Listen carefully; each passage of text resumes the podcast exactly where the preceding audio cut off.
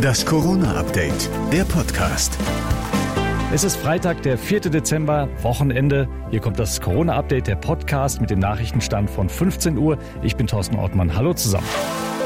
So ist das manchmal, wenn man kurz vor der Ziellinie im Vollspeed strauchelt. Der deutsche Impfstoffhersteller BioNTech und sein US-Partner Pfizer müssen die für dieses Jahr versprochene Anzahl von 100 Millionen Impfdosen halbieren. Grund sind Probleme mit der Lieferkette. Nächstes Jahr sollen aber trotzdem mehr als eine Milliarde Impfdosen ausgeliefert werden.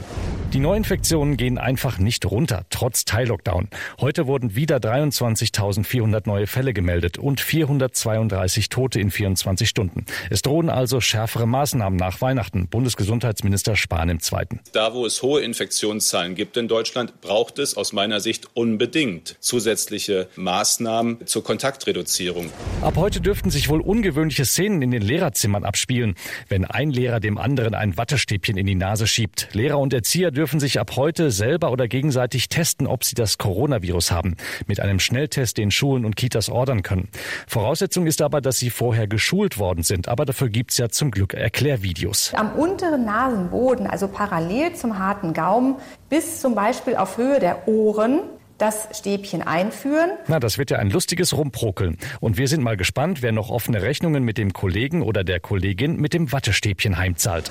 So, jetzt einmal die Nase zuhalten. Forscher und Behörden wollen im Corona-geplagten Berchtesgadener Land das Abwasser untersuchen. So will man eine Art Frühwarnsystem für den Verlauf der Pandemie installieren, weil viele keine Symptome haben. Je mehr Viren sich nämlich im Abwasser finden, desto höher ist das Infektionsgeschehen. Markus Scheile for President bitte. Der Bürgermeister von Germersheim hatte eine super Idee zu Weihnachten, um seine von Corona-Einschränkungen geplagten Einzelhändler zu stärken.